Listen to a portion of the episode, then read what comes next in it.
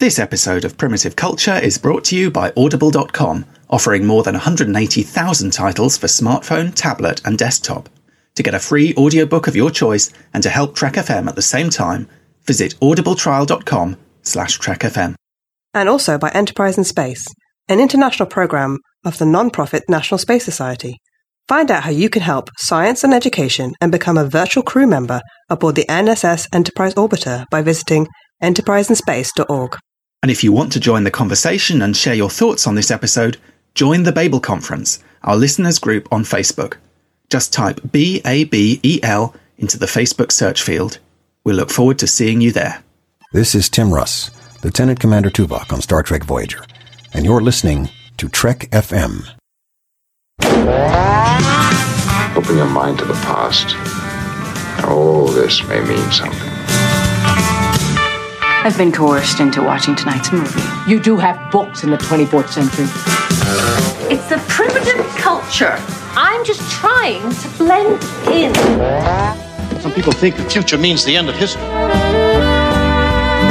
haven't run out of history quite yet.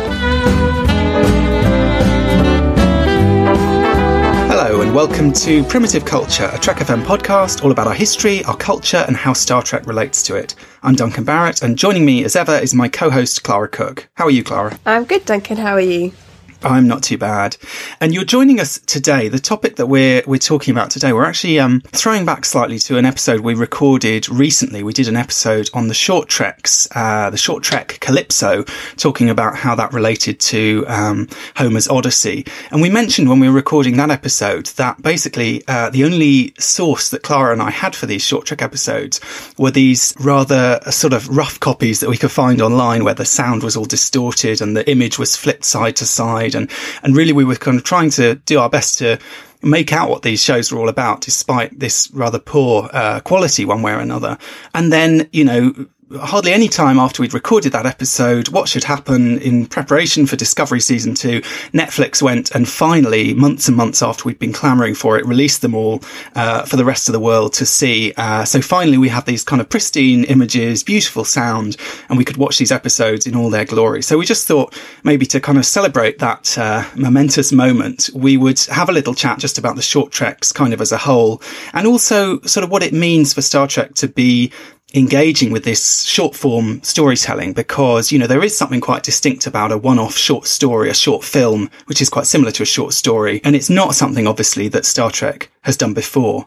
So, Clara, I just thought we'd start. What were your sort of feelings about the short treks in general? How did you, um, how did you respond to this idea that they were going to be doing this?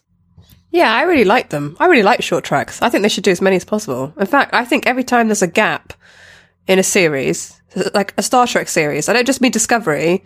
I mean the new Picard series, the new um, Georgiou, Emperor Georgiou series, whatever series they do, as many different series as possible. They should have little short treks in between each season. I think they should do as many as possible. The thing is, though, I'm also frustrated by them.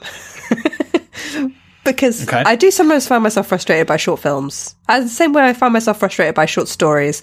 If it's a really good short film and it's a really good short story, that leaves you wanting more, which is kind of the nature of it, I suppose.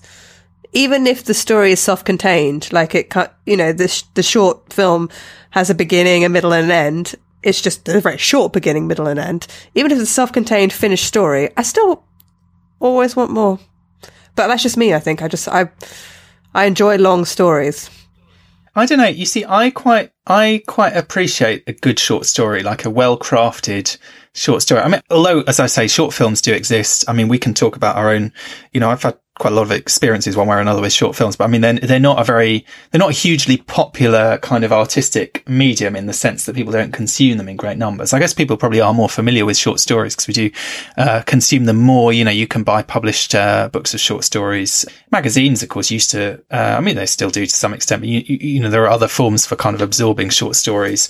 And certainly in the history of science fiction, uh, short fiction has, played an important role in that. I quite like a good short story. I, th- I think if it's well crafted, if it's kind of a satisfying piece in its own right, there's something quite appealing about knowing that that's, that's the thing. And it kind of, you know, it captures something and it sort of leaves you with that moment almost. But I'm interested kind of going into these short treks because obviously, you know, we, we never seen before, uh, and now we have seen these first four of them, this kind of first mini season, I guess, as short treks, where they did go with that. But what were your kind of expectations going into it? You know, when they announced, okay, we're going to have this thing to bridge the gap between season one and season two of Discovery. We're going to have these, whatever they are, 15 minute, some of them, I think, I think Calypso is about 18 or 19 minutes, but, you know, basically sort of 15 minute episodes, kind of mini episodes.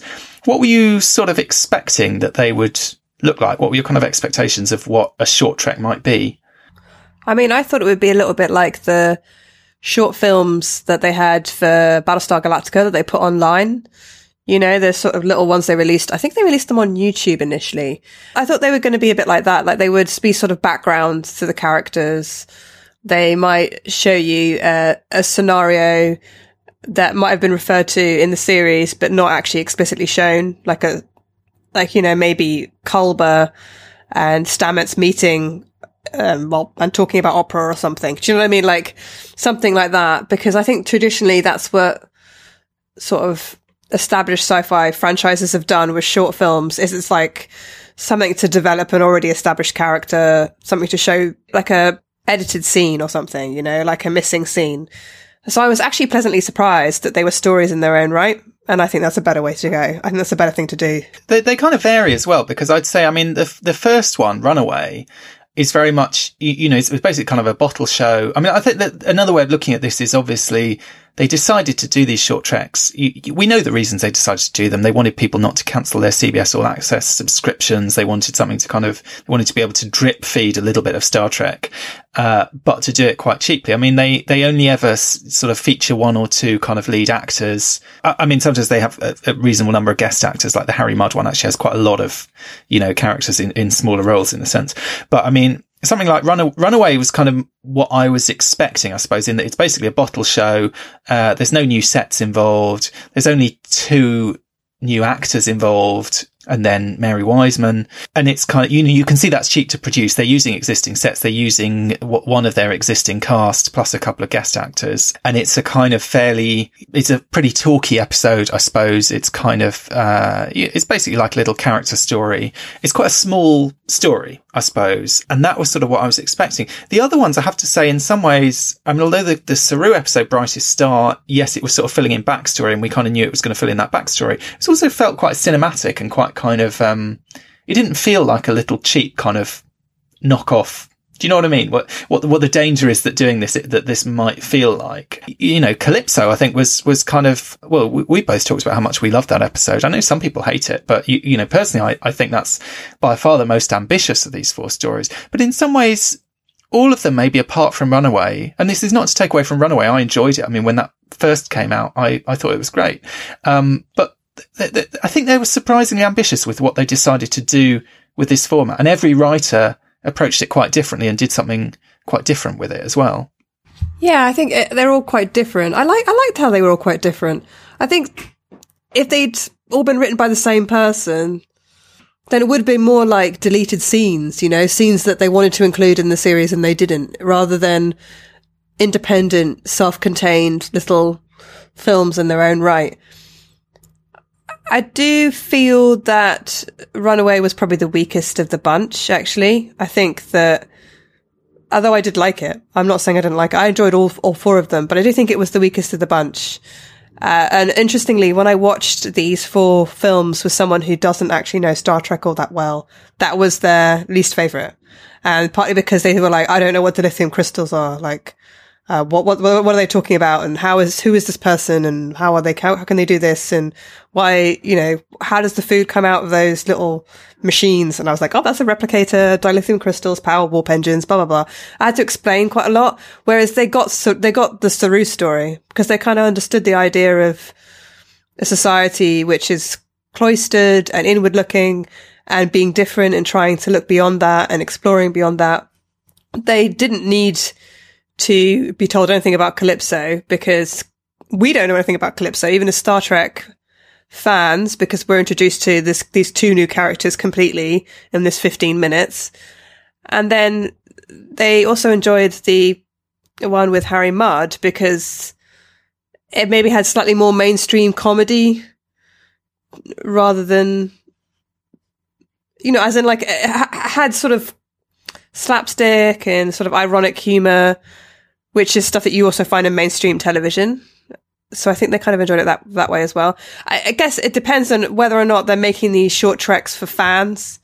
Is it fan service or is it also to be little pieces of art, you know? And I felt like Calypso was like a little piece of art rather than just a short Star Trek f- um, film to pay lip service to the fans, if that makes sense.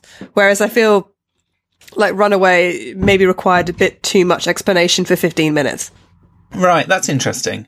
I mean, to me, Runaway is the one that was the most kind of what I was expecting, insofar as it's kind of cheap and simple and kind of straightforward. It's kind of what I imagined we'd be getting in a sense. It, it, it's the closest in a way to the kind of short films that I I don't know that I sort of feel familiar with. I mean, I have quite a lot of experience with short films because um, I've mentioned before on this podcast. I think I originally trained as an actor, and when I first uh, sort of finished my training as an actor, one of the things that we were encouraged to do was to go and do a load of mainly student films, mainly students who make. I mean, obviously people not just students who make short films, but you know, if you're kind of looking for experience of working on screen or whatever, that's an easy way to do it.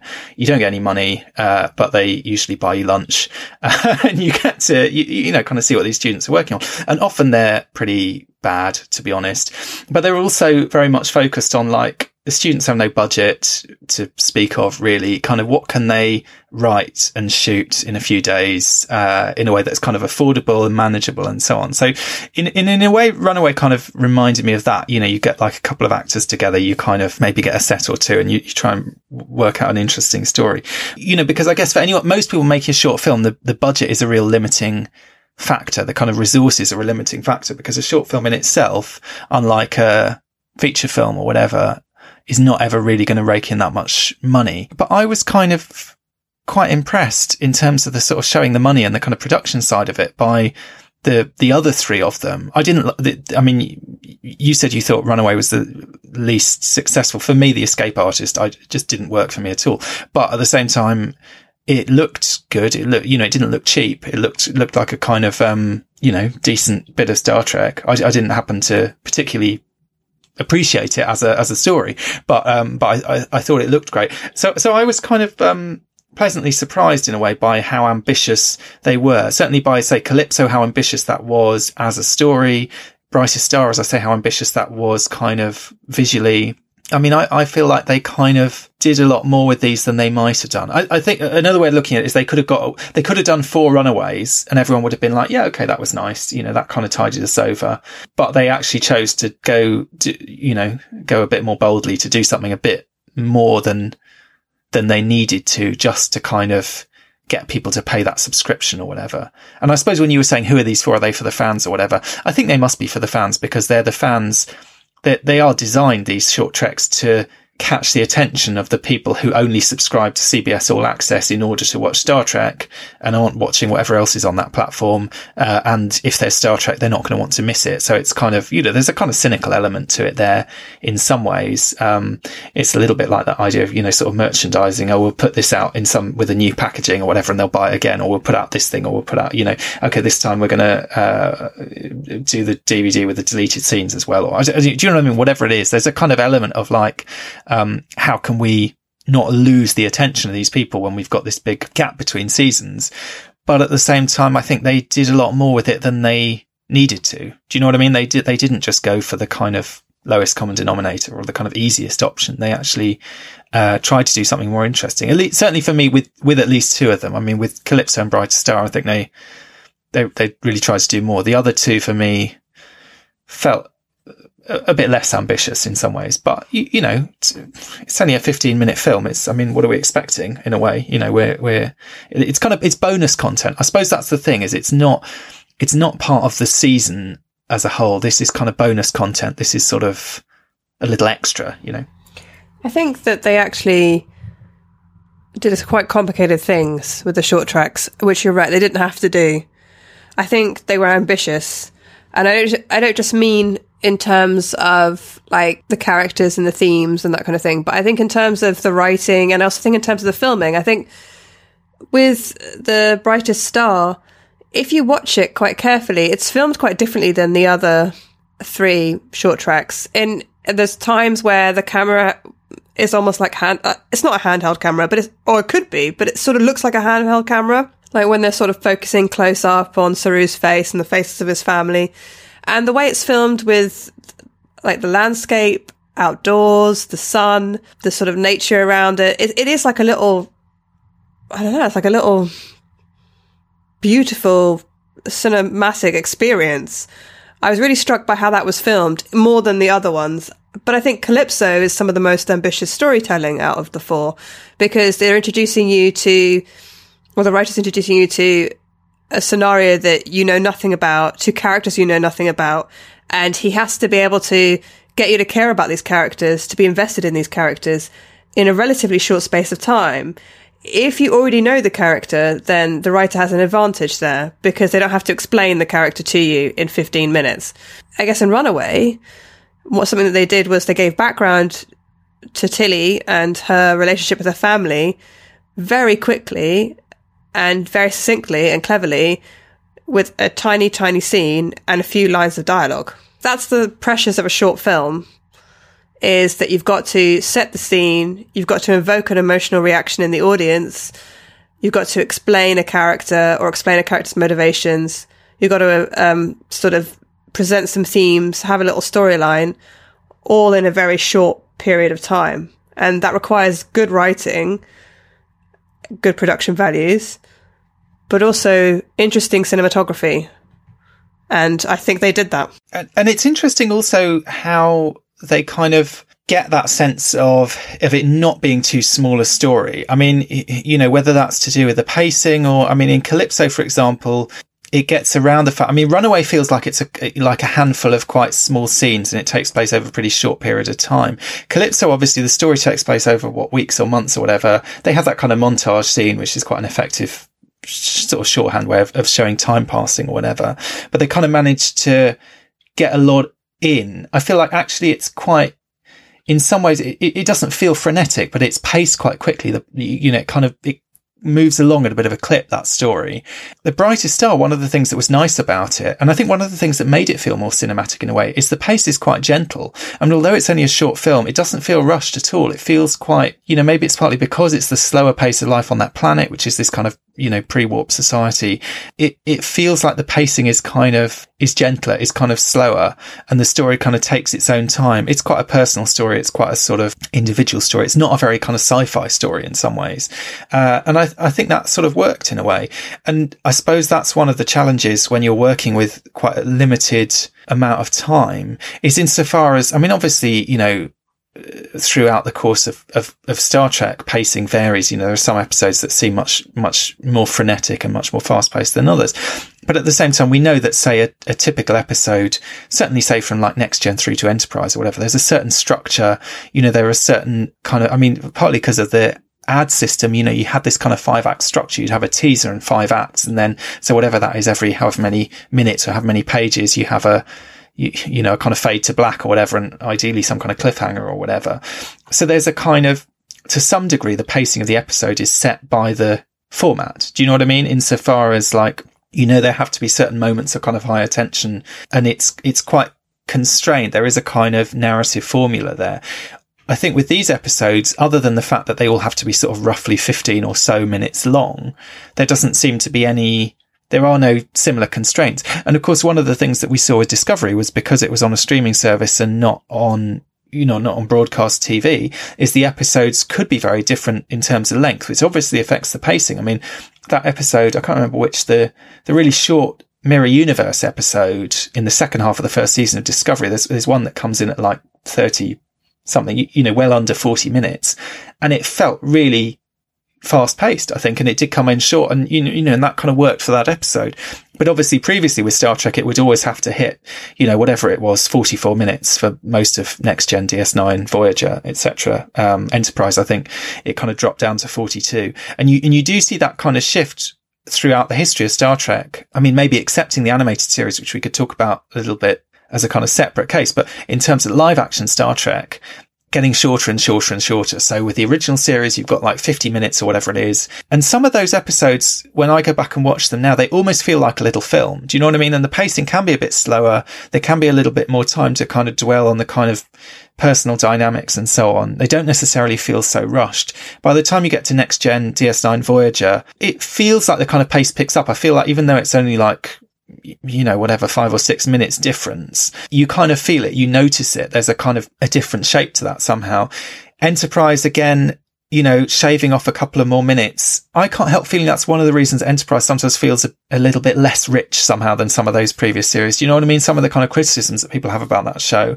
Uh, I'm not saying they're all down to the ever so slightly reduced running time, but at the same time, I think the fact that the running time is even less, it sort of makes it seem less and less and less significant somehow. But then by the time you get to Discovery, it's completely, the running time is almost, you know, it's, it's totally up in the air. It's just whatever it takes to tell this story, whether it's, you know, 37 minutes or, you know, 52 minutes or, or, or whatever it is, which is a very different kind of situation to be in. And as a viewer is quite bewildering in some ways because you're not quite sure, you know, traditionally with Star Trek, most Star Trek it's about 45 minutes. You know, if you pop one on, you know roughly when you're going to finish watching it. Uh, now that's all kind of up in the air. Yeah, I think Star Trek works better when it's given more time. And maybe that's just my personal feeling about, about how to tell stories, but I think it works better when it's given more time.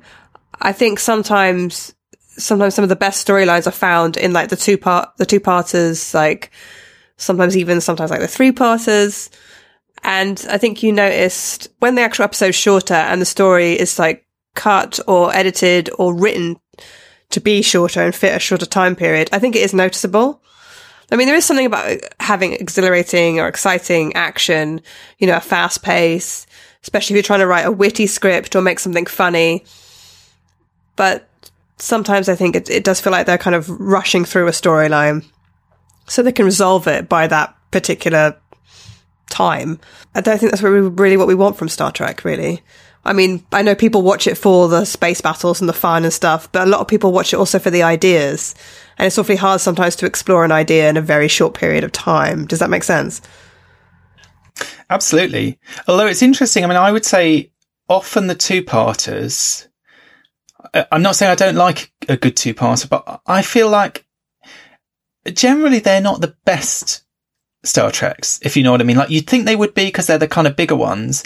It, quite often I feel like I'm particularly thinking of say next gen two parters, sometimes Voyager as well. Sometimes they feel a bit padded. Sometimes you feel like there's slightly more, like there's enough plot for one and a half episodes, but is there really enough there for two? And even, you know, going back to the menagerie, I mean, that's an episode and obviously that's a weird case because they're basically, again, it's a kind of crass commercial thing. You know, how do we, we can get two, uh, episodes out of this footage that we already shot and can't use. And so half of it's already kind of in the can anyway.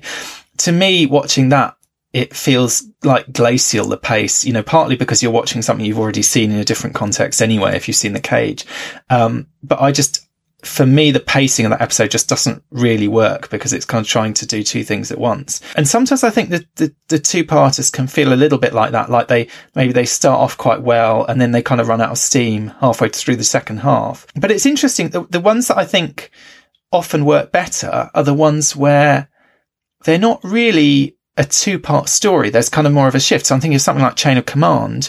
I mean, Chain of Command part one and Chain of Command part two are totally different. You know, all the torture stuff, all the stuff that we sort of think of as Chain of Command is in part two. That all happens after the end of part one. And as a result, they're almost, you know, yes, they called them Chain of Command part one and two, but if that were DS9, they would give them different names and you would not, you, you know, you'd know that they were a two parter, but at the same time, it would kind of emphasize the fact that they're, they're two unequal parts of a story. And in some ways, I think maybe that for me is a little bit more effective. I mean, you get that even say when you get to the three part episodes, say, you know, which started in Deep Space Nine with the, um, the Circle trilogy and then which I guess really took off in Enterprise. And I think often those three part episodes, in some ways for me work better than the two parters often because they, there's enough from there for a story to really breathe and also for a bit of variety. You know, the three parts are not all kind of equal. Uh, often, maybe two of them are more closely connected and one of them is, is, more of the setup or, you, you, know, they kind of go in, in an interesting direction or an enterprise, for example, sometimes they have quite, I'm thinking, say the augment trilogy, they have quite distinct, they, they have a shape within each individual episode as much as they're all parts of a kind of almost more like a trilogy rather than one episode. But I think it's kind of interesting, you know, what does it do to the storytelling to have that much extra space, you know, not only to have kind of double the, the, pages to fill, but actually to have triple the pages to fill. And how is that different from, or, or you know, when you get to DS9, you know, you get that six part storyline at the start of the sixth season, for example, and kind of the challenges of that and the pleasures of that. And how much is that about, you know, that's basically like a mini series. I mean, that is kind of, you know, what you would expect from a, a mini series with a beginning and an end and a shape to it that, that plays out over a series of weeks. And obviously people talk a lot about DS9 and serialization from week to week. And obviously that's a big element of the seasons going forward. But there are also these kind of clutches of episodes. Like there you have that six episode, uh, story, which I think is you know, for, for, I've said this before, is one of my favorite kind of stretches of, of Star Trek episodes. I think works fantastically well, but it partly works because it is a longer kind of thing. It is more like a novel. I mean, I suppose that's one of the things we're talking about, like short films, short stories and novels and movies and so on. This is kind of one of the, the areas. You you know what do you what do you get in a longer form that you don't get? In a shorter form what do you get in a shorter form that you don't get in a longer form? I mean arguably if you take a say, say an adaptation of a popular novel often you know you might get a novel that's adapted into um, a film or equally might be adapted into a mini series i'm thinking particularly like a sort of period drama or something like that we might get here. When you do it as a mini series and you get more episodes and you get sort of week by week you get to go a lot deeper. Um, i mean my partner and i recently were watching I don't know how this came about. We ended up watching about three or four different adaptations of Jane Austen's Emma and the, the, the ones where it was a series of episodes on TV, like three or four or five episodes felt so much truer to the novel and to the kind of spirit of the novel and so on. And the ones where they were attempting to fit that novel into the kind of shape of a, of a film, which is something you absorb in one sitting. Um, and in some ways, it's kind of counterintuitive. You might think a short film is like a short story or whatever, but I think because of the amount of time it takes to read a story versus how long it takes to, to watch a film, in some ways, a short story has more in common with a film because the, the quality of a short story is that you can read it in one sitting. And I think part of the pleasure maybe of a short story as compared to a novel is exactly the fact that it's a kind of one shot thing. Do you know what I mean? And maybe, you know, it goes back to kind of the, like old oral traditions or like being read a story at bedtime or whatever. It's the idea of a story that kind of has a beginning, a middle and an end. It's all there in one thing. Uh, and it's quite sort of digestible uh, uh, as, as one thing, as opposed to a novel where, you know, you can read a chapter a night, but, but that's more like a kind of serialized storyline. Obviously, that's not the case, you know, with a 45 minute Star Trek. That's one thing you can absorb it. Even a two hour Star Trek film, that's one thing you can absorb it. But I just sort of wonder whether the, you know, the, the length of something like this, it does sort of inform how we see it, not just while we're watching it, but kind of how we I don't know, sort of conceptualize that story afterwards, what, what, what we think it means somehow. How, how, much of a wholeness does it have within itself? Or how much is it part of something else? Because obviously with Star Trek, there's always this kind of question, you know, is, is each episode self-contained? Is it episodic? Does everything reset each time? Or is there a kind of ongoing, you know, how much is the pleasure of it about the kind of ongoing stuff, the ongoing relationships, the ongoing kind of narrative, if there is a kind of serialized narrative and so on? I mean, some of it is deceptive because some of the long, long classic novels that we think about, like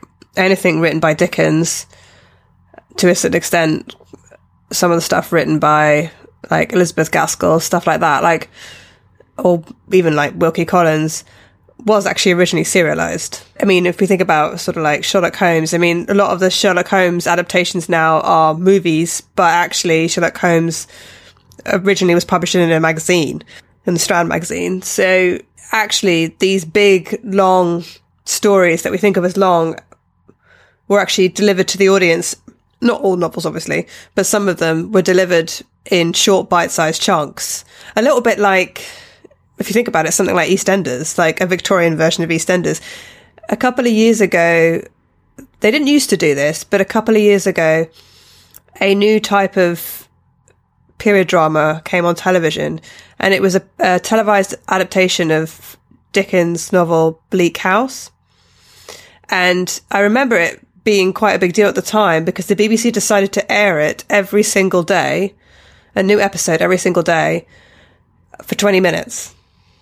And they did this as a experiment to see if people would actually enjoy or engage with a televised period drama this way.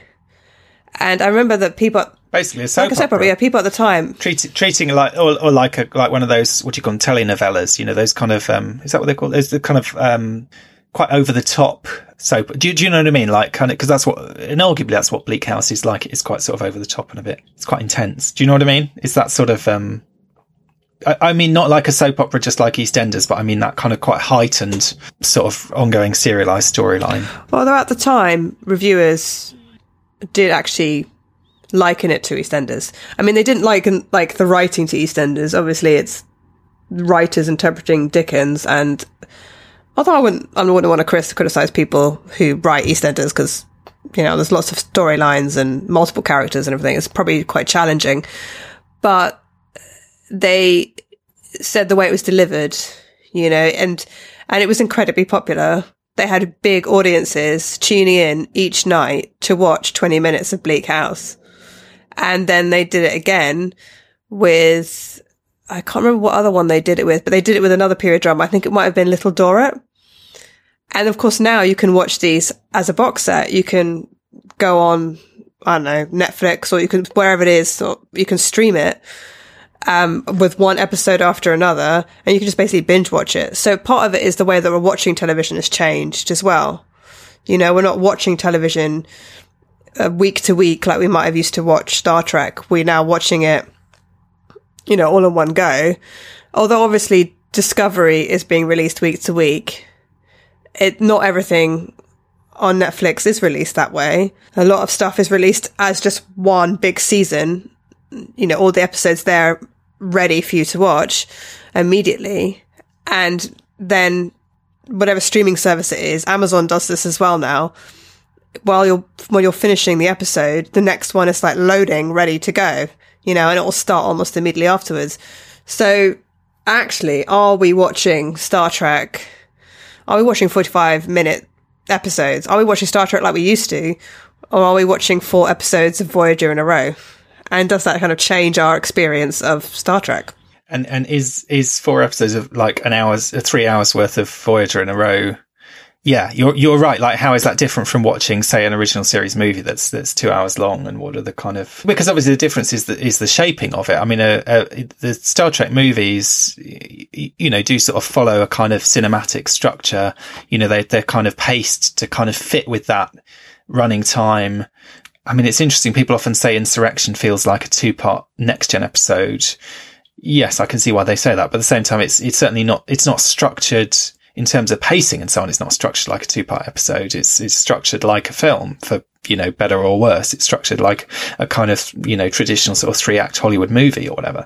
It's interesting you were talking about Sherlock Holmes earlier because Sherlock Holmes is an example of, we probably think of Sherlock Holmes through uh, films primarily, even say the recent Sherlock series, you know, with Benedict Cumberbatch. I mean, yeah, that was a series, but quite strikingly for the BBC, they, they were three part series. You know, e- each season was three episodes, but they were each what? Yeah, they were quite long. long or something. They were quite so long. They, they were they were basically they were basically films. They were, you basically get a series of films each time.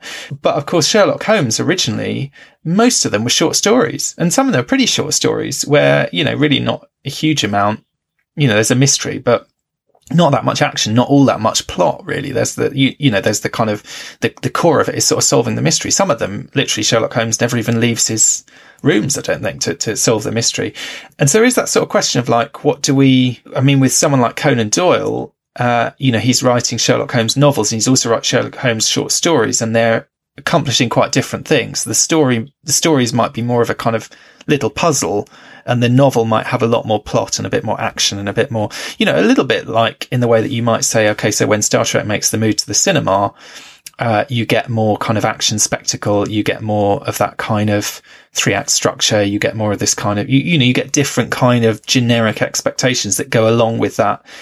Both that longer running time and of course the money and the expectations and so on. But, but a lot of it is about kind of structuring things for different lengths. And what does that kind of look like to structure a story to run for 120 pages as opposed to a story for, you know, one of these short treks to run for sort of, you know, 15 or, you know, maybe 20 at the most pages. What are you kind of, I guess what are the kind of shapes of that and what do you want to accomplish with it? I mean, what are the things that you can accomplish with a shorter form that you almost can't with a longer form? I mean, arguably something like the escape artist as much as i said i didn't love i didn't love the escape artist particularly but i'm glad it wasn't a 45 minute episode. I mean because what i didn't like about it was i felt even for 15 minutes it was flimsy. Do you know what i mean? It felt like to me it felt like more so than the other three. The other three, I felt like there was sort of something there. The escape artist, really, I liked the, the reveal at the end. I thought was was good. It, it, worked well, but it just felt like the majority of that was just setting up this kind of reveal,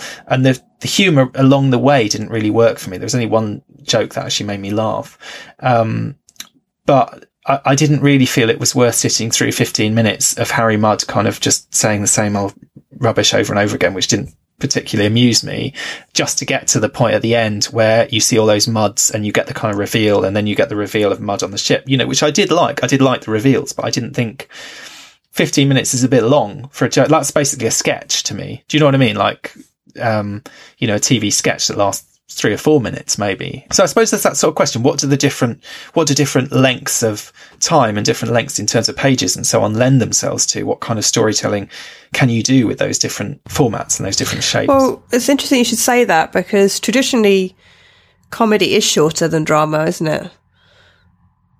Mm, I mean, most true. comedy series yeah. are like 20 minutes, 30 minutes. Like if you think of Friends or Frasier, uh, I'm trying to think of like even something like Flight of the Conchords. I'm trying to think of all like the comedy shows that I've ever seen, but they're almost always quite yeah, I mean, short. Com- com- comedy traditionally fits in like a half Yeah, hour so- doesn't it? Yeah, absolutely. And maybe that's because it is kind of hard to maintain that level of comedy writing for a long period of time.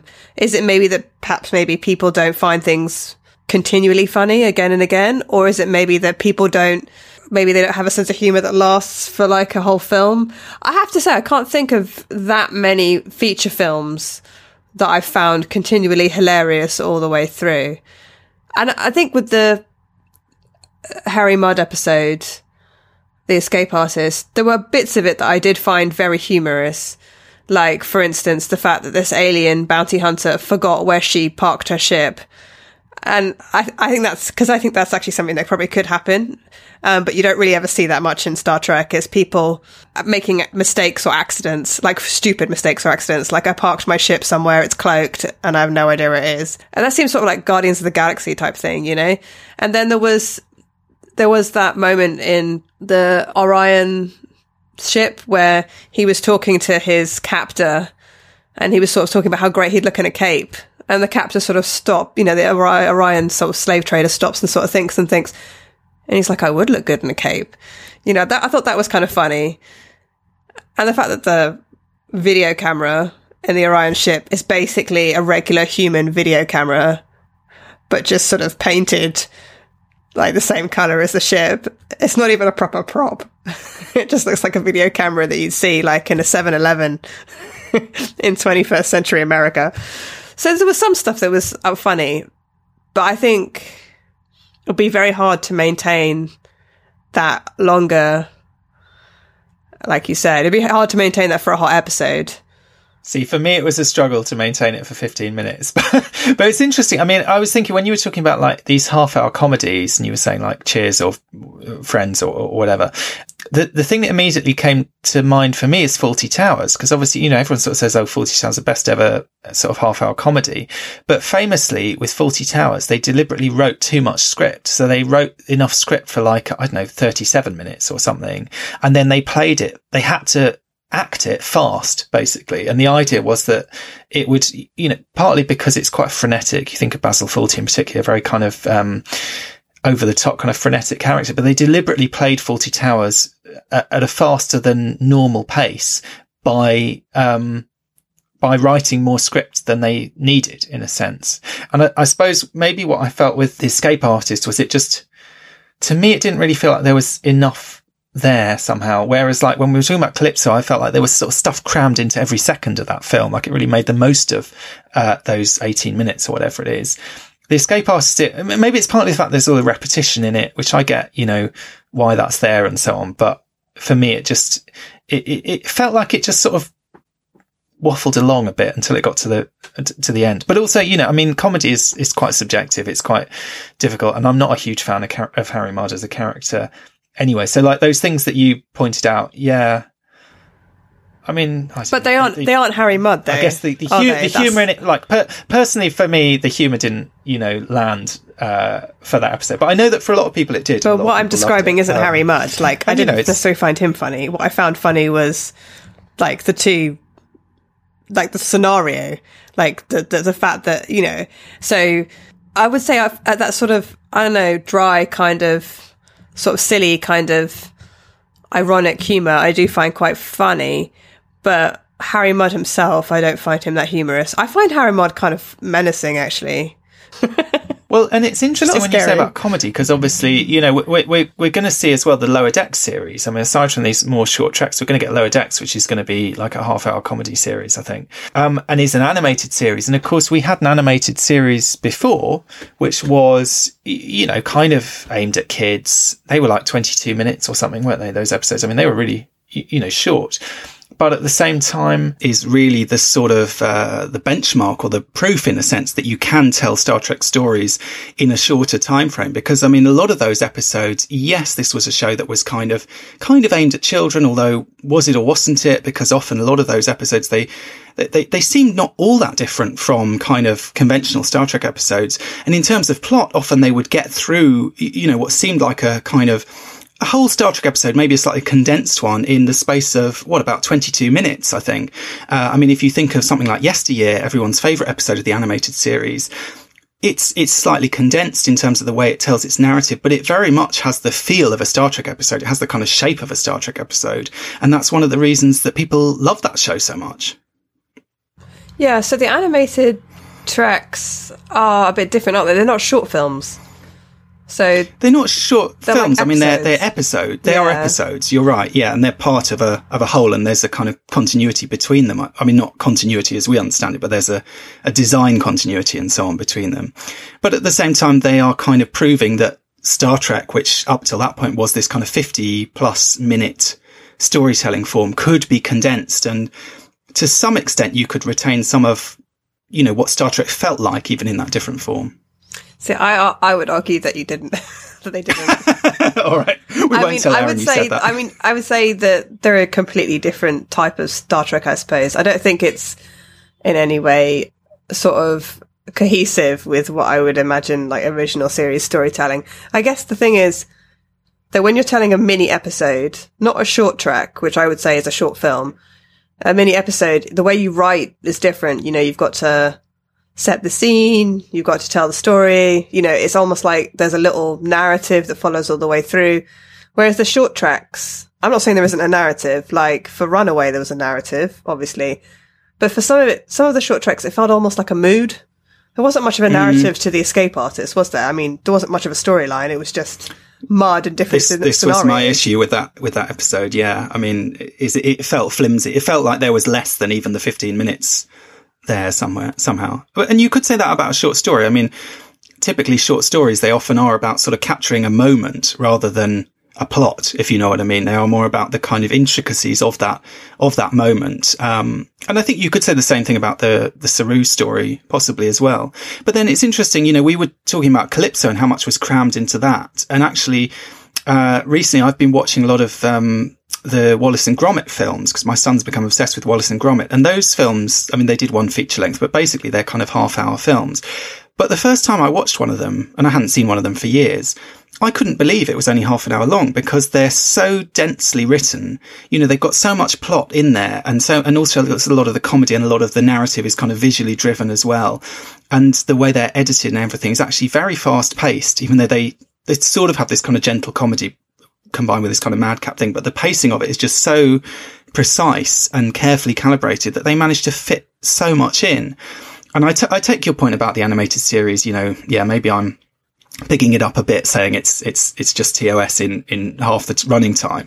But I suppose what I'm saying is at least in some episodes of the animated series, it feels like they're striving for that, or they're kind of, they're sort of aiming for that. You know, yes, they've got one eye to the kids watching on Saturday morning, but they've also got an eye to the kind of the real Star Trek fans who this is the only Star Trek potentially they're ever going to get ever again. And, and, you know, they're trying to kind of capture something of that.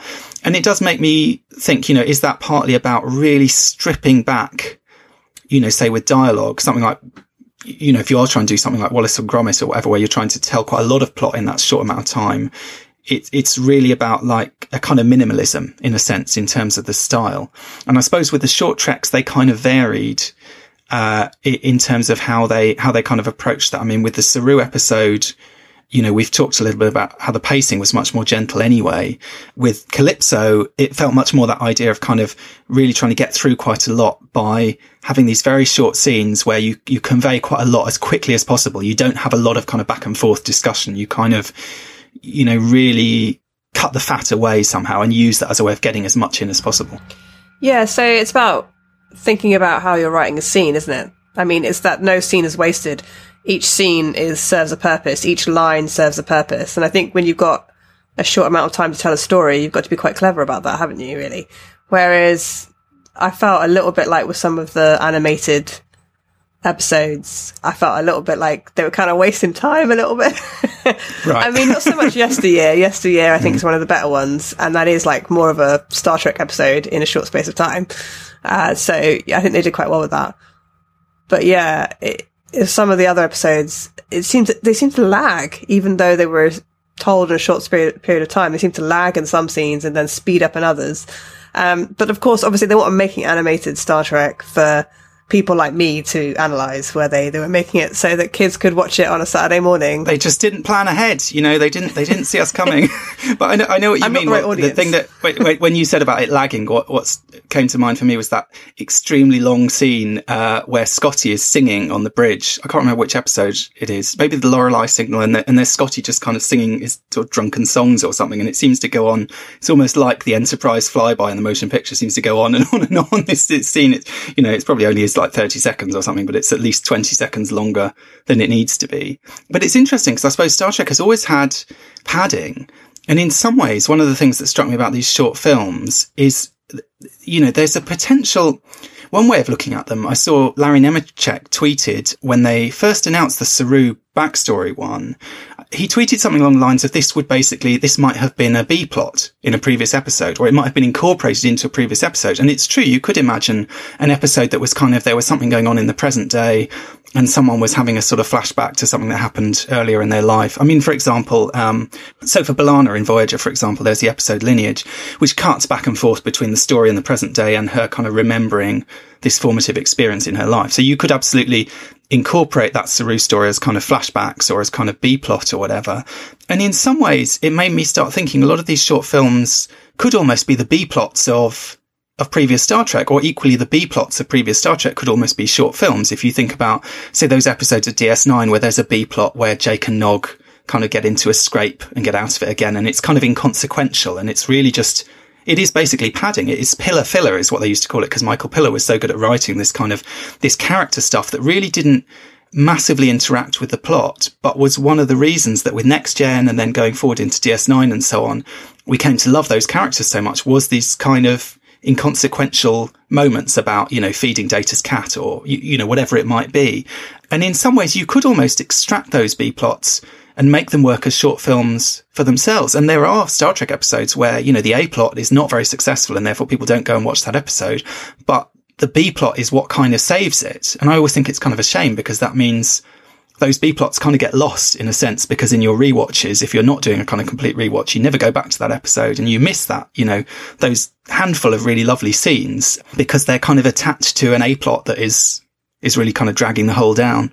Yeah, I think the problem with uh, some of the B plot stuff though is that, like you said, it is just filler, and if the, the really good B plots are the ones that I think are very good at illustrating what who what a character is and who a character is.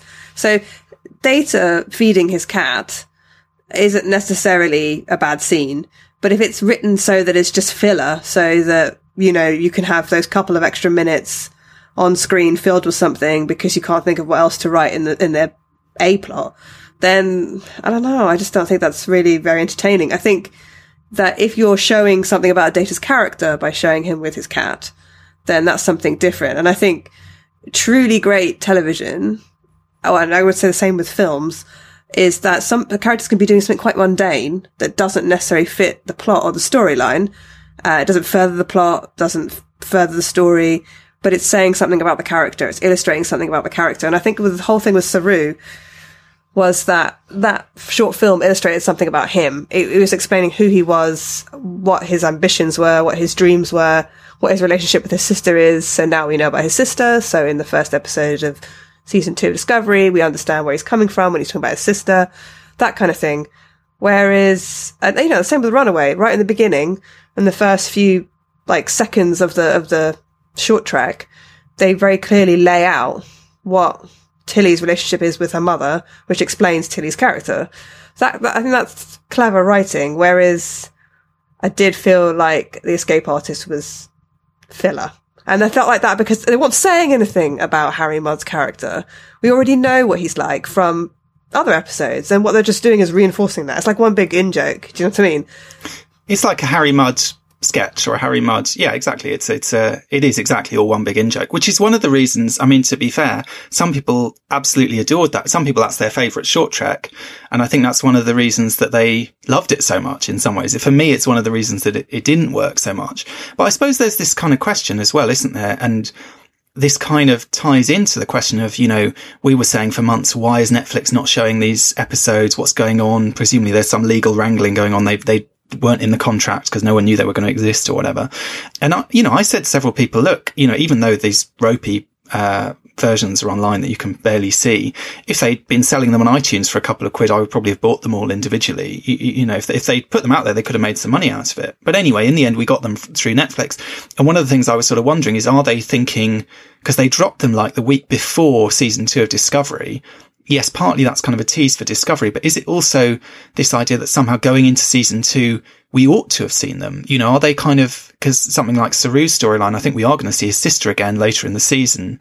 And is there this kind of sense, well, actually, you are missing a part of the picture and it kind of reminded me a little bit as well of the Discovery tie-in novels, which compared to previous Star Trek series have been written in consultation with the screenwriters. You know, you've got Kirsten Beyer who's playing this role of kind of supervising the, the novel writers as, as well as her commitments to the actual show. And I just finished reading Una McCormack's book about Tilly, which is fantastic. Uh, re- really brilliant novel. I really enjoyed it. And it's very much about Tilly's relationship with her mother. And it very much plays into that scene in Runaway. Uh, and obviously the scene in Runaway sort of plays into our understanding of Tilly as a character. And you sort of think, well, in the past, the novels were these kind of extras that were you know, were not canonical. They were, they were technically they never happened, if you know what I mean. Uh, and, and, you know, maybe if they weren't contradicted on screen, then we can incorporate them. But basically screen has priority and the novels are in this kind of nebulous area where they don't, almost don't really exist. They're kind of apocryphal. When you have something like that where, you know, you've got this short trek that's feeding into this information about Tilly's mother, then you've got this sort of officially sanctioned novel that's filling in this information about her relationship with her mother. There's this sort of, I don't know. There's this kind of interesting question because obviously the short treks are, you know, canon in, in, in quote marks because they are being put out on screen. They are these kind of, um, they are sort of part of Star Trek Discovery. But at the same time, you could say, are they a little bit like deleted scenes? You know, is something that happens in a deleted scene canon? Because, for example, in Nemesis, many people's favorite elements of that film are in the deleted scenes. You know, they're scenes that were written and shot and never made it to screen. And there's something about the short treks that I think because of how short they are and because they kind of feel like these little extras, these little treats, they, they almost do have some of the quality of the deleted scene in that they're this kind of, this little, this bonus content, I guess. You know, we didn't pay for them. We didn't kind of expect them. They're something we're being given, you know, almost as a kind of freebie. I think they're also problematic in the sense that the way we watch television and the way television's written now is different than in the 60s when Star Trek first came out. So the original series, don't get me wrong, there are some episodes that are like two parters, not that many though. And there are some, uh, I think, references in some of the later episodes of the original series, which may reference back to some earlier episodes, but it's mostly one, one story per week, right? So one episode is a self-contained story. And actually the next generation is very much like that. And then when you start getting into Deep Space Nine, you start getting into Voyager, obviously Voyager's one long big story because they're trying to get home. And then obviously in Discovery, we've had, it's very much like serialized television. Like we've got this mythic arc of a story there. So, you know, if you miss episodes from like three weeks ago, you might not know what's happening this week's episode because like, well, how did Burnham do this and what's happening with Pike here and why has Saru got, I don't know, a different uniform or something. So you need a previously each week to kind of get you up to speed. And, and for the new season, you definitely need that like last year on Discovery to get you up to speed, which we never really had to have so much with Star Trek before. No, so the problem with that is that when you write a novel, it has to fit into that story arc or it's mm. discounted. You know, it's not ca- canonical. Whereas mm. with the original series novels, and I mean like the ones that were written like in the 70s and the 60s and the 80s, you know, like the ones that are normally out of print now that sort of center on Spock and Kirk and McCoy and you know, I think there's some that have been written about other characters like Uhura and Sulu and stuff. Those novels are whole episodes in themselves. So sometimes mm. it'll be a novel about a peace treaty. They go to a you know, a planet and they're negotiating a peace treaty or something. And you can imagine that could be a whole episode in their five year exploratory mission. So it's not mm. non non canonical. Do you see what I'm saying? Non canonical. Yes, absolutely. It's not. It's not. It doesn't. It's not something you can like you you have to throw out because it's not going to be contradicted easily. Yeah. Yes, whereas exactly. whereas yeah. now they've got an established storyline with Discovery. The writers are leading you through this long journey over the course of a season rather than what they were doing before was writing a mini adventure each week. And I think yes. that's harder to slip stuff in after, Absolutely. after, you've made it. Yeah, and, and of course, also the Discovery novels are all basically flashbacks. I mean, they are all, you know, the, the Saru short trek is the closest to the Discovery novels. And it's interesting, you know, in the Saru novel, we didn't get the story of his life, uh, on Kaminar and how he came to join Starfleet and so on. What we got was a previous, I don't know what it was like five years before or something. We got, we got an, it was basically an episode of Star Trek Shenzhou, you know, the TV series that we never got to see, where Saru was put in this difficult situation and he, you know, learned something about himself and, and grew as a person and so on. And it was very much like an episode of a TV series in which Saru was the main character you know, some years in the past. And with the Tilly novel, we go right back to when she was 16 years old and kind of how she came to join Starfleet in the first place.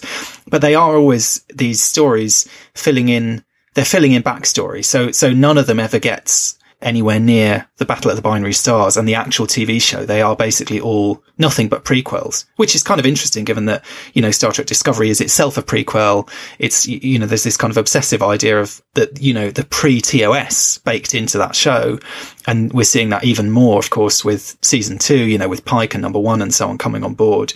And yet everything that kind of spins off from Discovery, I guess Calypso is the, is the real, exception because Calypso is spinning off way, way into the future. Everything else is kind of spinning off slightly into the past, you know, in terms of all, I mean, so far, I know we've got this Georgiou series, which is going to be kind of moving forward and so on, but all the kind of ancillary material is kind of more focused on the past. The novels are all more focused on the past. Um, the Saru's, you know, short trek is, is going back to the past. Obviously, that's not, it's not true of all the short treks. I mean, the, the Tilly one, it's slightly unclear to me when exactly that takes place because season two of Discovery seems to pick up right where season one left off. And I'm, I'm still, I mean, someone can probably fill us in on this in the Babel conference, but when does this kind of, I guess it only takes place over the course of one night or whatever, but she's just signed up to her, the new training program. Her mother makes this phone call. She meets Po in the uh, mess hall. When is that in terms of the last episode of season one and the first episode of season two. Do you know what I mean? I when, didn't think when, when was, does that? I thought it was before when does it fit in? I thought it was before season one. It can't one. be before season one though, because yeah. she doesn't join the. it doesn't she join that training program towards the end of season one?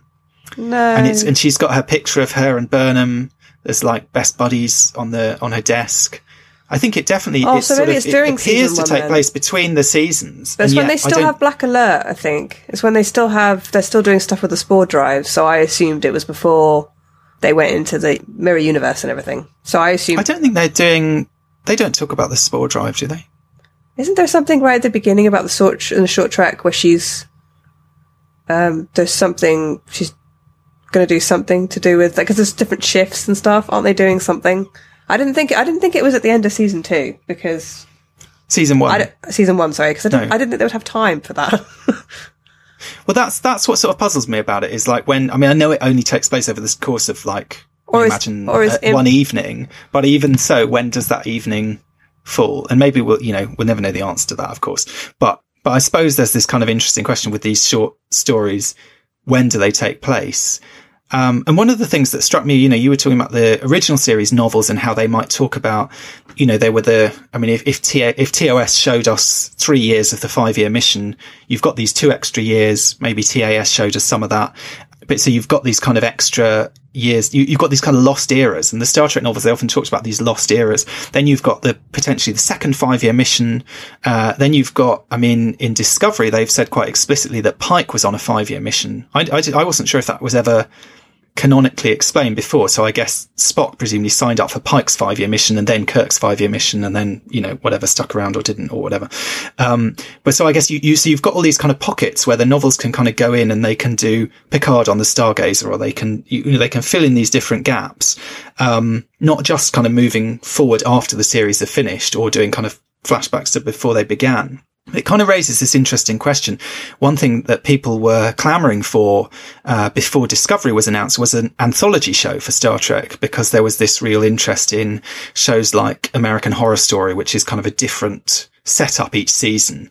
And a lot of people really wanted the new Star Trek show to do something similar. So it might be one ship for one season and then it would be something else for the next season. And, you know, some of them might be back kind of, you know, TOS movies, kind of Monster Maroon it, that kind of era. Some of them might be jumping forward past Voyager and we kind of be hopping all over the place. And I was never massively convinced by that because I sort of thought, well, the problem with that is that then you never build up a relationship with these characters and you know you get them coming i mean you know we love characters like saru and tilly that's why they're getting this extra material because they're the characters that really resonate with the audience and you lose that with an anthology show at the same time the short treks do almost provide the possibility for an anthology show. And in fact, they are, you know, insofar as, you know, there are four of them, there's a, a, season of short treks. It is an anthology show. You know, we've got one episode that takes place, I don't know, when Saru left his planet, what, like 15, 20 years in the past, something. We've got one that takes place a thousand years in the future. They've sort of proven themselves as a formula that they can basically do Star Trek the anthology in a sense. I mean, I know these ones have all been linked to Discovery, but especially as they go forward and we know we're going to get some animated uh, short treks going into the future as well. Potentially they, they could use this short trek form as a way of kind of doing this Star Trek anthology, but just doing it in tiny pieces all throughout the whole kind of chronology of Star Trek. I mean, there's plenty potential for that, isn't there? Because obviously Federation's vast. Um, the galaxy's vast, you know, so there's many different species, many different people, years and years, I talk about centuries worth of history that they could cover. I think the only danger with this is the sacrifice, like you said, of um, engagement with the characters. And I also think a sacrifice of character development. And I think if we take Saru for an example, I like Saru as a character. I'm quite invested in him as a character. And I would say I probably would still be, even if I hadn't read the novel about Saru. The novel does help though. And I think if you're just going to take it on the TV show, we've had a short trek, which has been good. And we've had one episode which really focused on his character. And then we've had a lot of him in different scenes doing different things. And we had some conversations between him and Burnham, but not a huge amount of character development. And if you compared that to, for instance, to the next generation, which obviously ran for a lot longer, so obviously, you know, we can't necessarily, it's not really fair to compare seven seasons of Next Generation to two episodes of Discovery. I mean, two seasons of Discovery, sorry. But if you compared it to Deep Space Nine as well, we're missing, I think, some character development in Discovery because we're sacrificing some of that for the sake of a, like, long-term narrative, a plot that's continually ticking over. And I really felt that in the most recent episode that came out, Brother, I don't, spoilers for anyone that hasn't um, watched it, but I really hope they can, they sort of explore the relationship between Burnham and Spock more because it's very, it's drawn in very broad brushstrokes. And although a lot of people watch Star Trek for the narrative and, and the fun of, of traveling through space and everything, you don't want to do that so much to the point where you start to sacrifice character development. The motion picture is a prime example. We had two new characters in the motion picture and you know as little about them at the end of the motion picture than you do at the beginning. You know, so there's a lot of like flying through space and shots of this and shots of that and people's reactions to things, but not a huge amount of actual dialogue. And I feel like that would be a problem with um, lots of different Star Trek series uh, that were short and condensed. You know, like we're going to do like four episodes, and we're going to tell the story of like three people in a, in, you know, on a planet, and it's going to be really exciting. I mean, if it was four episodes of three people, I don't know, talking on a planet, like my dinner with Andre, but in space, then maybe it would be character development. But no one's going to do that because I don't think that gets a wide audience except for someone like me. But, um, so I do think with Discovery, I think they have taken the action a little bit too far. And I have really enjoyed Discovery. This isn't to say I won't watch it and I don't love it. I love it. I love it. And more Star Trek's always good. But so it's, it's also about the people and the characters. It's not just about the themes and the ideas and the storylines. Absolutely. I mean, and I would say I'm pretty confident that in this season of Discovery, we're going to get some more on the relationship between Burnham and Spock. I mean, I think that's kind of the, the promise of this season almost is to work out what went wrong in that relationship. Uh, you know, we had with Lethe a bit of a kind of glimpse into what went wrong in that whole family dynamic with Sarek, but it seems like, you know, even just in that episode Brother, she's hinted at some dark secret between her and Spock, some kind of bad blood or whatever. But you're right in terms of the way that we learned about the rest of the crew because of this kind of very serialized form, you know, is a different kind of form of storytelling. And it's, it's absolutely different from if you think about, say, the first season of DS9, quite schematically, that season basically did an episode on each character. So you had Emissary was all about Sisko. Then you had an episode about Kira. Then you had an episode about Odo. Then you had an episode literally called Dax. That was the title of the episode. And that was an episode all about Dax. And that was the kind of approach was, was, you know, we, we give each character a kind of introductory episode. And yeah, there's a plot. It's not just their backstory or whatever, but at the same time that by making them the focus of that episode, we use that as a way to kind of really introduce the character in some detail. And obviously, you know, with Next Gen and Voyager and so on, you know, you get the Doctor episodes, you get the Seven of Nine episodes, you get the, you know, in some characters, their episodes tend to be good.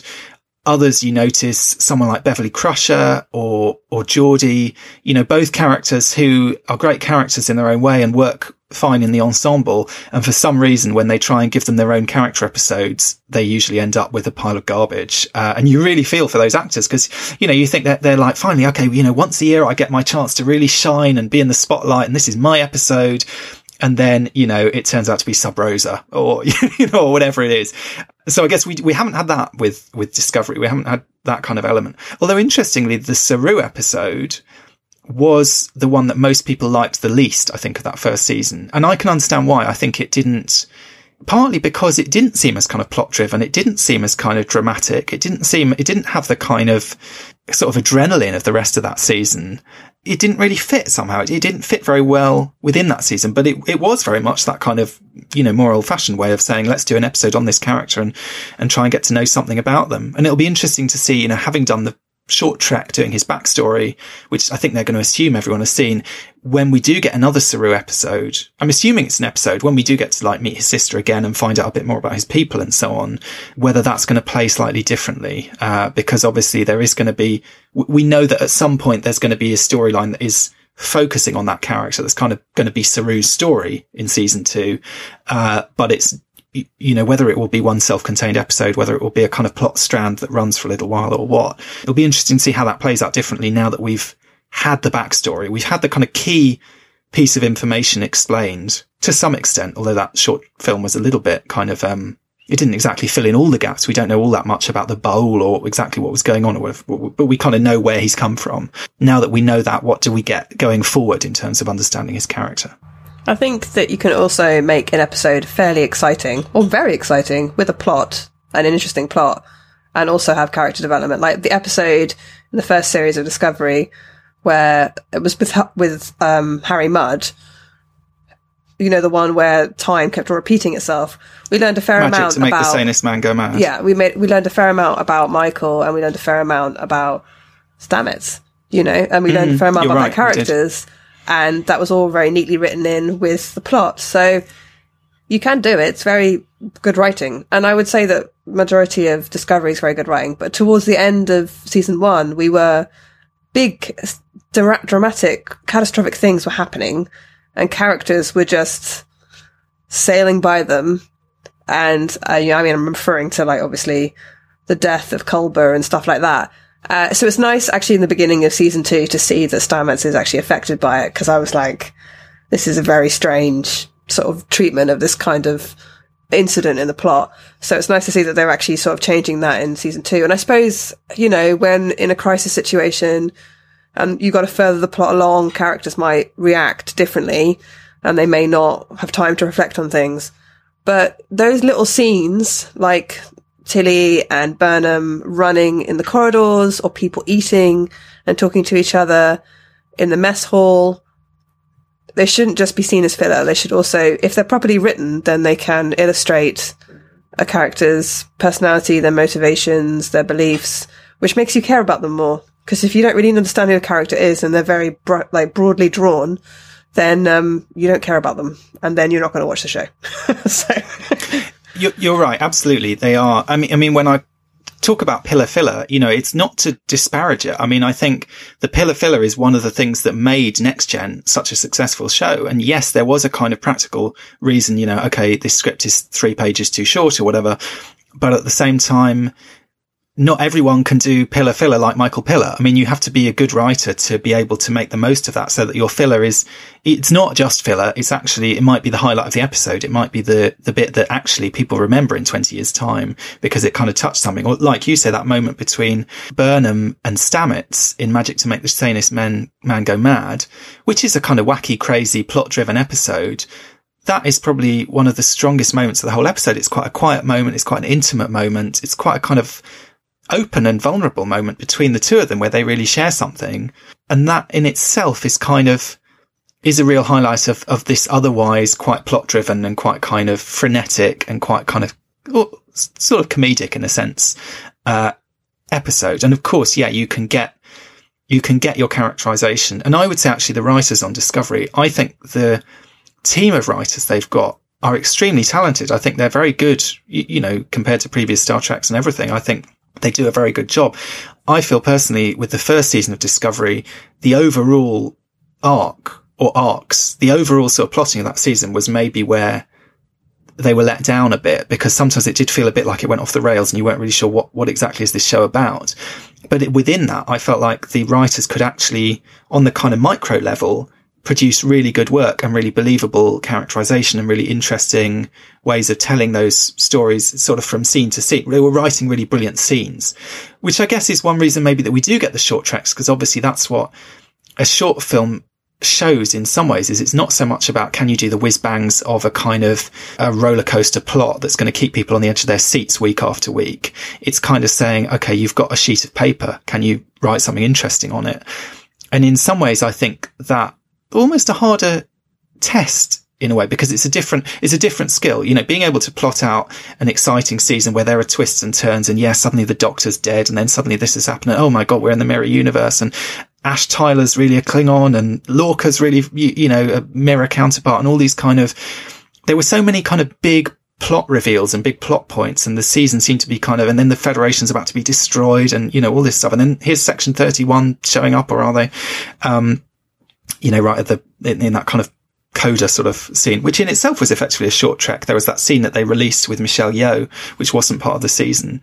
Um, but then what I think was the real strength of Discovery's writing was the writers who could kind of do the, the smaller stuff. You know, as Jane Austen described her books as engraving on a piece of ivory, it's like a tiny piece of ivory. This idea that, of like the writer who's interested in the kind of minutiae and can kind of do the detailed stuff. Um, and I think it's a real asset to the show that they've got that team who, who get that and who don't just kind of coast along and, you know, previous Star Treks, there, there've certainly been episodes where, yeah, there's a good idea there, but the script is a bit kind of nuts and bolts, a bit sort of A to B. And I think with Discovery, generally, they, they go a bit deeper than that. They do something a bit more interesting. Yeah, and already there is changes in like the first episode. So, for instance, Tilly said, I never really understood why Tilly cared about Stamets. I kind of understood a little bit, but there wasn't a huge amount of them expressing their feelings really to each other in the sense of like, I care about you. But when she sort of says, I don't want you to go, that's a really simple line, but it clearly tells the audience that she cares about Stamets. She wants him to stay on Discovery or when she when she went to say goodbye to Burnham when Burnham was going to go onto the asteroid, and she sort of says something like, you know, tell me you're coming back. And then she just says, just lie to me. I mean, stuff like that, like just, you could even just say it with a few lines of dialogue and then you, you establish a connection, a relationship between those two characters and you start to invest in that and you start to care about it more. I think they did it really well with Culber and Stamets. And I think they did it so well with Culber and Stamets with even just like two very or three very small scenes that when they killed Culber, you were expecting more of a fallout. You were expecting more of a reaction. So I think that's why, you know, I think people were a little bit shocked by that. You know, like if this, if this character's going to die, you've established this as a very, like, secure long-term relationship, then there should be some sort of fallout of it. And the fact that there isn't means that people were starting to question why they killed him, that kind of thing. And maybe part of the problem there is that they're almost a victim of their own plotting. So, you know, in the instance of, of Culber dying, it felt to me like that by, by the point that he died, we're sort of in like mega plot mode. We've got this kind of very heavily plot driven, heavily twisted twist driven excursion in the mirror universe. You know, that's also when we get the whole reveal about Ash Tyler and so on. Um, and we sort of talked about this before in our mental health episode.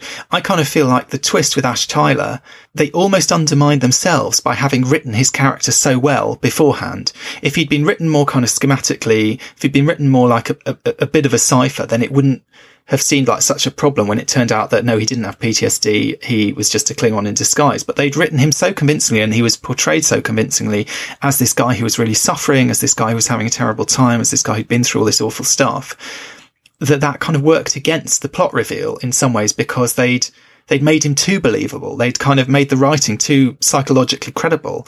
They'd made the performance too psychologically credible. Um, and all of those things were great at the time, but they were working against this kind of macro arc for the season, which said, okay, this guy has to turn out to be a Klingon and kind of a villain and everything. And I wonder whether the same thing was almost true with Culber that they managed with these very small things, you know, with the teeth brushing, for example, and with the kind of the little back and forth without any kind of grand gestures. You know, there wasn't this kind of big, okay, this is the gay relationship. This is going to be this sort of big dramatic thing. It was all about the small things. And it was all about like, like I said, that kind of quiet moment in Magic to make the sanest man go mad where Stamets is telling Burnham how they met and so on you know, they managed to build up this relationship that kind of felt quite real. And then as soon as he died, it's almost like there wasn't space for, for the kind of real, real reaction anymore because there was so much plot to be got through and it all had to be about the plot. So we got that one quite poignant scene where they were sort of talking in the mycelial network. But other than that, we kind of, we sort of had to just drop Culber because really him dying was more about the kind of shock and the plot point. And he, he was really dying, not so much even, I mean, people talk about fridging. He wasn't really dying for the purposes of Stamets' character. He was dying for the purposes of Ash Tyler's character. He was dying because we wanted Ash to kill someone who would be shocked was killed, who wasn't just a redshirt, basically. I agree. I think that was the failing of, of, the latter half of Discovery's first season that we didn't really get the fallout. And it does seem like that's something that maybe they're looking to kind of course correct a little bit going into season two. And, you know, we've got a new creative team on board for season two. We've got, um, you know, there, there does seem to be a bit of a course correction. I mean, you, you know, we've had so many different executive producers coming and going and so on on this show, but it seems like they've, they've got a bit more of an idea of what they're trying to do moving forward now. And hopefully some of those areas will settle. And I mean, you know, look at next gen. I mean, the first two years of next gen were complete chaos. And then from season three, once you've got someone like Michael Piller in who's going to kind of steer the ship, the show starts to build to become what it really can be. And, you know, maybe that's, maybe that's happening already with Discovery remains to be seen, or maybe it will, you know, hopefully in the future. Um, but just talking about these, to go back to these kind of short treks and, and short films, one of the things that struck me about these, you know, we talked a little bit about how short films are cheap. Typically, you know, you're not, you're not hiring that many people. There aren't that many guest actors or whatever. They don't, a lot of these are kind of bottle shows as well. And, and one of the other things that was interesting about the Harry Mudd episode was that Rainn Wilson, who plays Harry Mudd, was allowed to direct it. And this, of course, goes back to this kind of whole, you know, traditionally in Star Trek, in, you know, in kind of 80s and 90s Star Trek, they had this whole scheme where, you know, not only could members of the public offer to write scripts for them, but members of the, the actors could become directors. So you had Robert Duncan McNeill and Roxann Dawson and LeVar Burton and, of course, most successfully Jonathan Frakes, who, you know, many of whom have now sort of parlayed that success into careers as TV directors, or in some cases film directors. Uh, and Jonathan Frakes is directing the next episode of Discovery and has done several already, and is kind of a, a regular Trek director now. Um, but it kind of struck me thinking a little bit about, I mean, they, they haven't allowed any of the Discovery cast to direct an actual episode of Discovery. That's obviously considered a bit high risk because there's only, you know, what a dozen or so of them. It's not like when it was Next Gen or Voyager and they're churning out 26 a year and they can kind of afford to, to risk that, but they will allow, you know, their guest actor, Rainn Wilson, to have a go directing a short trek. It's a way to kind of, to take a risk, to do something a bit more experimental without it kind of threatening the cohesiveness of the whole or whatever. And I think that's kind of interesting because Star Trek has always had those episodes that did something a bit off the wall or that did something a bit different. Uh, and I've always quite liked it when Star Trek's done that. And I think the danger with serialization becoming such a big part of Star Trek storytelling is that you don't get those kind of offbeat episodes. But maybe with the short treks, that's another way to kind of bring back that kind of quirky, sort of slightly oddball quality that Star Trek has where it can do something that, you know, you're like, wow, where did they think of that? You know, and, and kind of, kind of do the slightly crazy stories or, or, or take risks. I guess previous Star Trek had uh, more episodes to play with. So Discovery only has like 12. So if they're going to tell a narrative story, they have to get it done in 12 episodes. Whereas with Next Generation or Deep Space Nine, you know, they have what, like 22 or something. So they can afford to have three or four be just like oddball episodes or whatever.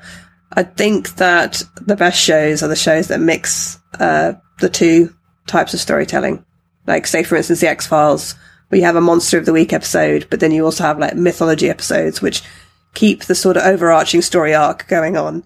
I think that something like TV series like The House of Cards, which is just basically one long story, narrative story, and you're watching one episode after another, or indeed films, say you're watching a trilogy of films, then the middle film often is a little bit, I mean, not always, but it can often be a bit of a filler film, and you can feel like, well, it was fun, but I probably wouldn't see this film on its own because I I would see it after it came after something and before the next film.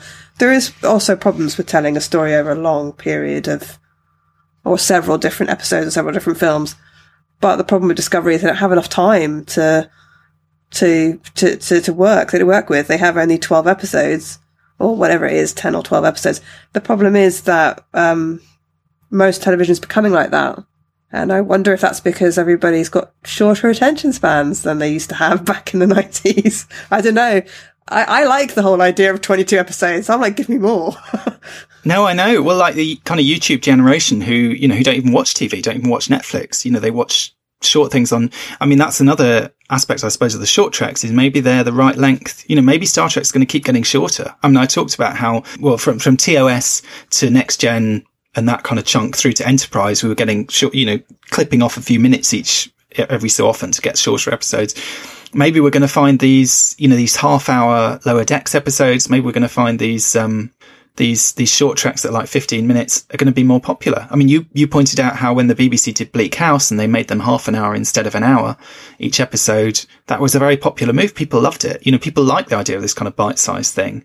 And I do wonder whether we'll see you know, if there is this sense that we're not going to take the risk of getting, letting the actors loose kind of on the show itself, maybe if we do get more of these short treks going forward and they do keep using them as a way to bridge the gaps between seasons and so on, you know, maybe we will see Doug Jones directing some kind of weird creature feature episode, you, you, know, bringing all his talents to the, to the role of director. Because you do get something when you get the actors directing, you know, sometimes they bring their own, sort of special take on things. Do you know what I mean? Because they, they do have a perspective that can be useful. I mean, uh, or for example, even with um, Trials and Tribulations, I think they, the director for that episode was actually one of the kind of technical, like visual uh, sort of effects guys, I think, right, who was directing it rather than one of the regular directors because they needed that kind of technical understanding in the director of that episode.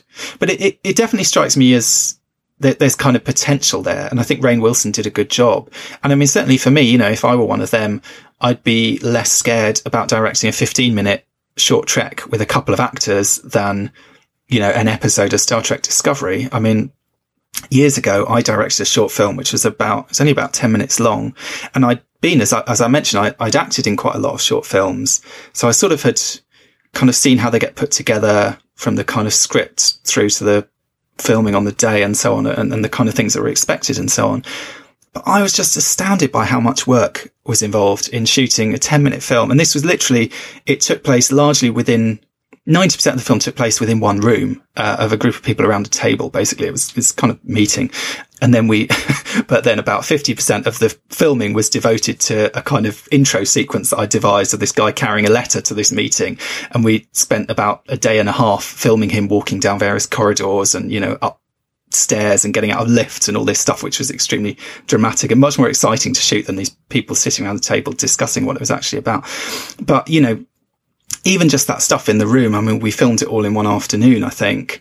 Uh, but then, you know, the other thing that I hadn't really taken on board, having only acted in these films, is, you know, you, you, you go and do a day or two and then never hear anything for six months. And you think, you know, why, why are they taking so long to get this film put together?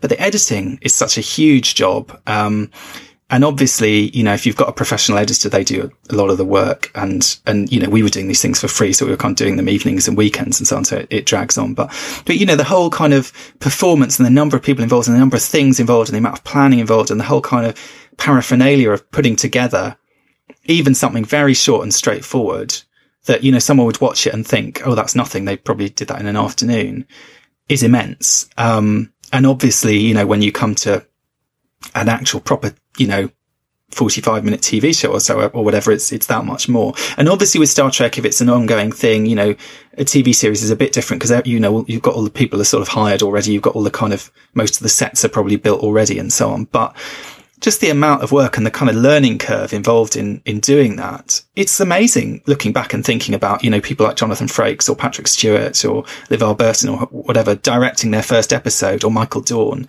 that must have been quite a daunting prospect. And yes, they were kind of used to being in front of the camera, you know, day in, day out. But even so, making that transition is a difficult one. And it's, and it's, I don't know, it's, it's a testament to something to do with Star Trek, I think, that they did it so successfully that they, you know, that a lot of those directors really did a really great job. And some of them have gone on to have careers as directors off the back of it. So we spent a lot of time talking about the positive aspects of short treks and mm, deleted scenes and telling a, sh- a, story in a very short space of time or telling a short story. But there are sort of negative aspects as well. I, I would, I, I mean, I'm not sure if this is actually true, but I sort of sometimes do see a trend with our entertainment, both written and visual entertainment towards condensing things and making them shorter and smaller. So like short films, short videos, shorter episodes of television, shorter runs of seasons of television. Like we're just trying to squeeze a story into a smaller space or what we're trying to tell is a simpler story. And also as well, um, short fiction, like, uh, I mean, obviously a short story, it's been short stories around for years. it's not short stories isn't necessarily a new idea, but like a lot of the stuff that we read now on the internet is short articles, you know, 500, 600 words. Yeah, I would, I would, but flash fiction is a new thing. I don't think we had that a few years ago. The idea of these ultra short stories. So I think you're right. Things getting shorter and shorter. I mean, is a phenomenon. You have to question where does that lead? I mean, does that lead to simpler stories being told? Does that lead to um, less depth in storytelling? Does that lead to less exploration of ideas and concepts? Does that lead to less complex ideas being understood? Does that lead to less good characters? Does that lead to more stereotype? And I, I don't know. I think that you know, I mean, just a film I saw recently, which actually was a full length film and was too long. So this is a bad example, but a film I saw recently was um, Mary Queen of Scots. And the idea was that this was supposed to be a proud, strong woman.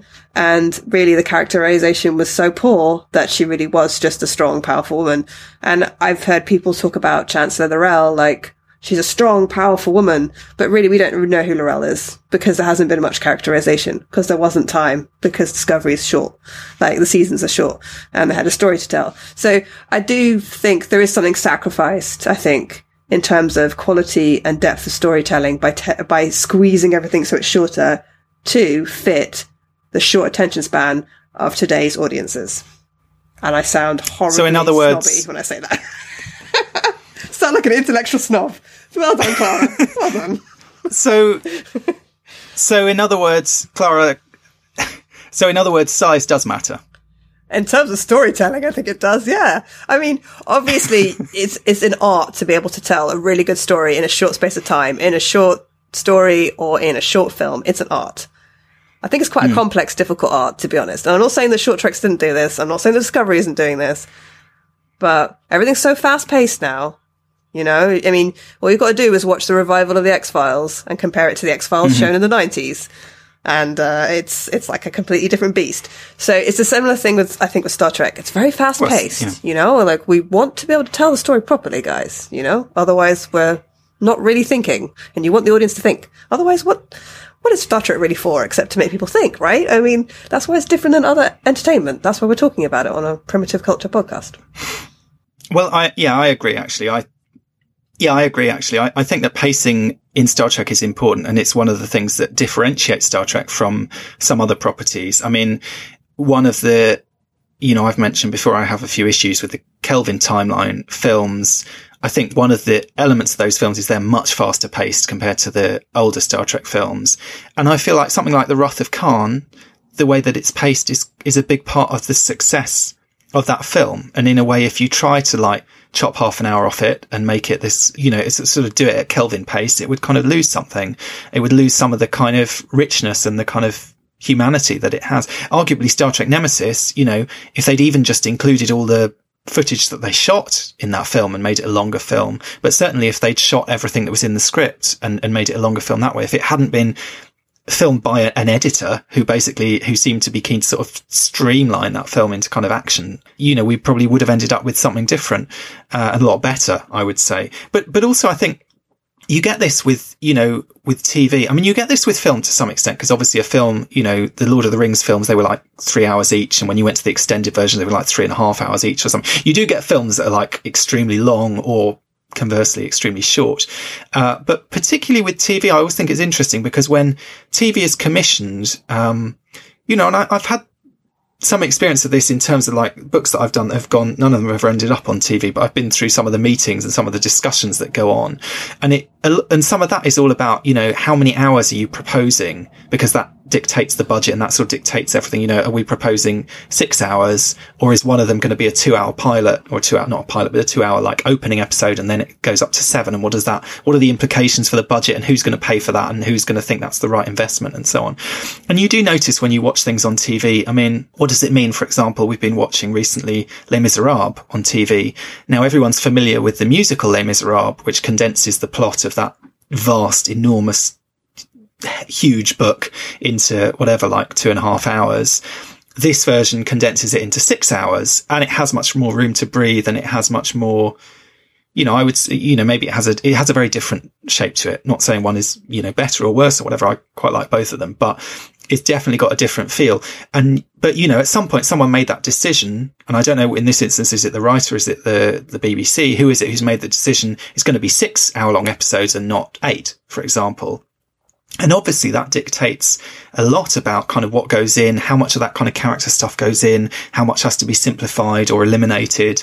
Uh, all those kind of decisions that are made purely on these kind of practical things about exactly how many minutes do you have, um, and how many episodes do you have how many pages do you have when it comes to the script? And obviously Star Trek historically, they had this quite strict structure, you know, this kind of five act structure. You've got this many minutes and then you've got an ad break, this many minutes, another ad break. And that structure kind of dictated a lot of the shape of the episodes. And now a lot of that's changed because of the streaming model.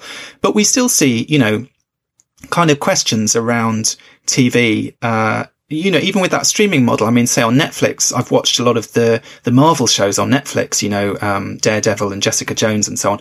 And they always seem to have this strange pacing where they can't seem to work out how to pace a season of whatever it is, 12 episodes. And the last chunk of the season, usually it takes like three or four episodes to really get the plot going. And you think this is very strange when you've only got that many episodes and then it gets really good and really kind of plot heavy and really exciting for a while. And then often it sort of tapers off a bit towards the end. And you think, has someone just misjudged how many do they actually only need eight episodes to tell this story because it's this kind of serialized story? It's, it's not a new story each week. Uh, but someone's told them to do 12 because it will sell better or, you, you know, sort of what's going on there. And obviously with Star Trek, we knew there was a reason they wanted all those series to hit seven seasons, to hit that number of episodes. You know, seven seasons of whatever, 25 episodes was the kind of sweet spot for syndication, for selling that series, for allowing it to endure. And, you know, that may be one reason why Star Trek has endured. And I think that was one reason with the original series as well, maybe why they got that third season is, yeah, there was that kind of fan campaign, but there was also this sort of idea of, well, if we accumulate enough episodes, maybe we can kind of sell them on. And with next gen, this, I think, is the reason that Patrick Stewart was always saying, well, I'm not unpacking my suitcase because I don't expect this job to last long. There was this idea that, oh, we only got three seasons out of the original series, but if we can get a couple of seasons out of this new spin off that probably isn't going to be very good, then we've got enough that we can package and we can sell it in a certain way. And obviously the mechanics are very different, you know, 50 years later uh, or, or, you know, 30 years later or whatever in terms of what, what is packaged to a channel or to a network or whatever and what they want and what you sell them and what you throw into the bundle. And these short treks are kind of an interesting element of that because on the one level, they're part of this kind of corporate money making machine. They're all about not cancelling the subscription and so on. On the other hand, they're not limited by any of those factors. They, they can kind of do whatever they like. The only real responsibility is that they put one out every month to bridge that gap. Yeah. And I suppose a part of the marketing decision is how are you going to market this to the audience? How the audience is going to watch it? And it's awfully hard to binge watch on Netflix 22 episodes in a row. Whereas I'm not saying people would binge watch 12 in a oh, row it can either, be done. but, but, you know, I mean, our first series of House of Cards was released all at once. And I remember it was a big deal mm. about that. You know, like Netflix releases this whole season of television all at once. Oh my God.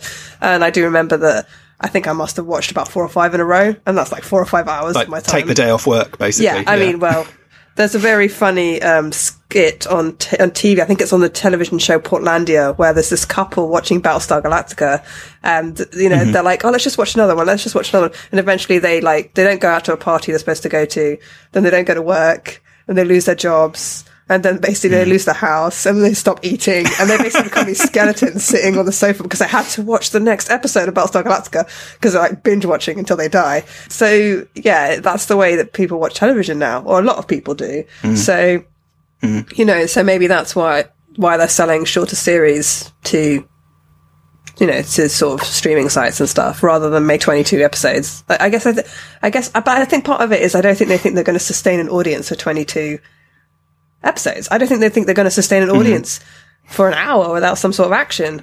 And I think that's selling the audience short because, yeah, we all have shorter attention spans, but, you know, the audience is also open to intelligent entertainment. And there I go, sounding like an intellectual snob again. But yeah. Well, I mean, you're certainly not going to lose your house from uh, binging all four episodes of Short Trek no. season one. I suppose you know there's there's there's safety in that, but it's been fun talking about this. But I feel like for an episode about short forms, we've probably gone on long enough. So maybe we'll leave the conversation here. But we'd love to hear any of your thoughts uh, on the Babel conference. If anyone's got any thoughts about how these short treks worked out, how they met your expectations or didn't, um, and what your feeling was about them as a whole. But um, talking about short treks is not the only thing we've been doing on Trek FM this week. So here's a listen at what else you might have missed elsewhere on the network. Previously on Trek.fm, the Ready Room. I just wonder, like, I, I think this is sort of a delicate focus area mm-hmm, for mm-hmm. a series, Section mm-hmm. 31. I think it will be very easy to make an interesting TV show that strays too far away from what Star Trek is at its core unless it's handled carefully. And so I'm going to be interested to see what they do with it. And I'm kind of wait and see. That can be a dynamic tension. You could have two different characters mm-hmm. or two different factions that represent that spectrum. Earl Grey. But yeah, it's it's it's it is kind of a very Kirk thing. Like I'm I'm gonna you know save the day this way. Yeah. Yeah i love that. As a great moment because the twist you just don't see it at all. And here riker comes and is like nope i'm not. And then bam bing bing and poo poo. Yeah i think the first time i saw it i was like oh no if riker's infected how are they going to get up? Oh wait a minute. Yeah yeah right. Yeah. and just right to the very end it was great timing mm-hmm. on that. Yeah the orb